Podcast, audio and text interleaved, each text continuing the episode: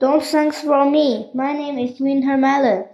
不用谢我，吾乃冬瓜。过桥，走墙边。爸爸，今天是什么日子？每天早上一睁开眼睛，三宝就会问个问题：今天是元宵节。我伸了一个懒腰，过了今天，春节就算过完了。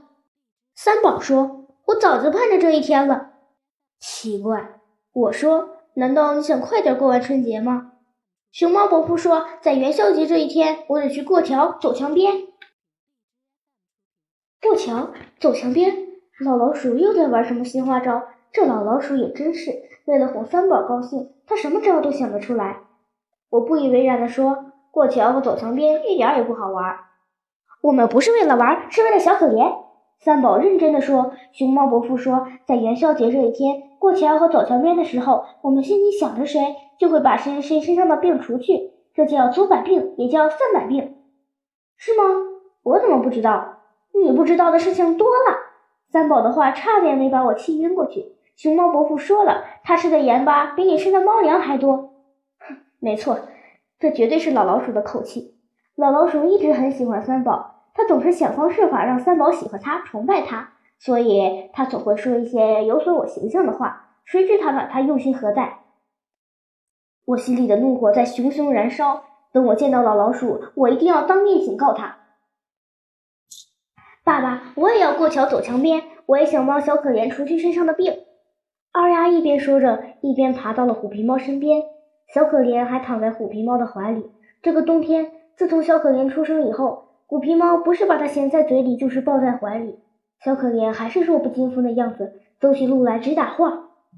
过了今天，你很快就会好的。二丫轻轻地说：“我和三宝过了桥，走了墙边，你身上的病就会通通被我们赶跑的。”我也去。胖头最不爱动，他一向是能不动就不动的。可这第这是他第一次主动要出去。三宝。催着睡眼惺忪的胖头要去就快一点。三宝和二丫带着胖头走出了山洞，我悄悄地跟在他们后面。三只小猫排成一路纵队上了拱桥，桥上有正在拍照的游人，他们看见小猫们都非常好奇，纷纷掏出相机将对镜头对准它们。有的人还蹲下身把小猫抱起来，小猫们立刻躲开了。他们目光坚定地走下了拱桥。他们的脸上都是郑重其事的表情。一个小孩问他的妈妈：“小猫们要到哪里去？”小孩的妈妈说：“他们要去找妈妈。”小孩又问：“小猫的妈妈为什么没有跟他们一起？”因为这些小猫不乖，所以他们的妈妈就不要他们了。小孩的妈妈似乎很懂教育孩子的方法，所以你不乖，妈妈也不要你了。小孩似乎被吓着了。脸上的表情立刻变得又大又傻。我在心里为孩子们叫屈，我的孩子都是天底下最乖的孩子，都是妈妈心中的宝贝儿。我想，如果这个小孩的妈妈知道小猫们不是去找妈妈，而是在用最虔诚的方法走百病、散百病，为他们的妹妹驱病，那这个女人一定会感到无地自容的。我一腔悲愤地走上了拱桥，走到那个女人面前。抬起头，狠狠地瞪了她一眼，然后昂首阔步地走下了古桥。沿着小猫们的足迹，我来到了梅园。梅园是用红墙围起来的，小猫们便用红墙根下走起墙边来。这里，我遇到了老老鼠。当然，它出现在小猫面前，总是披着熊猫外衣，这是我与它之间的规定。遇到老老鼠，我并不感到意外。因为它不会放过任何一个能和三宝一起的机会。刚才我在拱桥那里就应该看见它的，可能是因为它披着熊猫外衣太显眼，他担心会引人注目，所以没敢露面。在梅园，一道红墙将这里与外界隔开，整个冬天梅园里都几乎看不见人影，因此这也成了我们一家和老老鼠的乐园。三只小猫沿着墙根走了一圈又一圈，老老鼠在吆喝着。不要停，要走九十九圈。无论遇到什么事儿，三宝都要问为什么？为什么是九十九圈，而不是八十八圈，也不是七十七圈？老老鼠是这样解释的：九象征永久、永远；九十九象征永久的永久、永远的永远；只要你们走够九十九圈，你们小妹妹的病就能永久的永久、永远的永远被除掉了。对于老老鼠的话，不仅孩子们坚信不疑，连我也坚信不疑。我们都太爱小可怜了，我们都想让它健康起来。我跟小猫们一起走，老老鼠帮我们看，帮我们数数。胖头睡得太多，动得太少，刚走到一半，他就走不动了。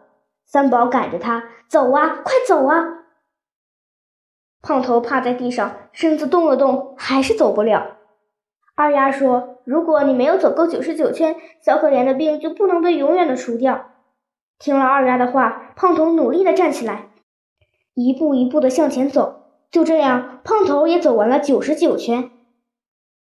我们从梅园回到山洞时，已经是傍晚时分，可天空还是那么明亮，一扫冬天的沉沉暮色。天黑的时候，这座城市里的每一盏灯笼都被点亮了，灯火辉煌。今天是元宵节，又叫灯节。十五的晚上，月亮应该是又大又圆的。我抬头望向月空，只见夜空被地面上的灯火映亮了，天幕上只有一个圆圆的影子。我想。那就是正月十五的圆月，天上月儿圆，地下人团圆。人们过元宵节的时候，一家人总是要在一起吃元宵。元宵又叫汤圆，圆圆的，甜甜的，有团团圆圆的意思。在这个元宵节的晚上，对我们一家来说多了几分喜庆。这个喜是我们家全家的宝贝儿小可怜的喜，我们都坚信不疑。过了今晚，小可怜的病就会被彻底的除掉。因为在这一天，他的哥哥姐姐都为他走过了桥，走了墙边，足足走了九十九圈呢。Finish。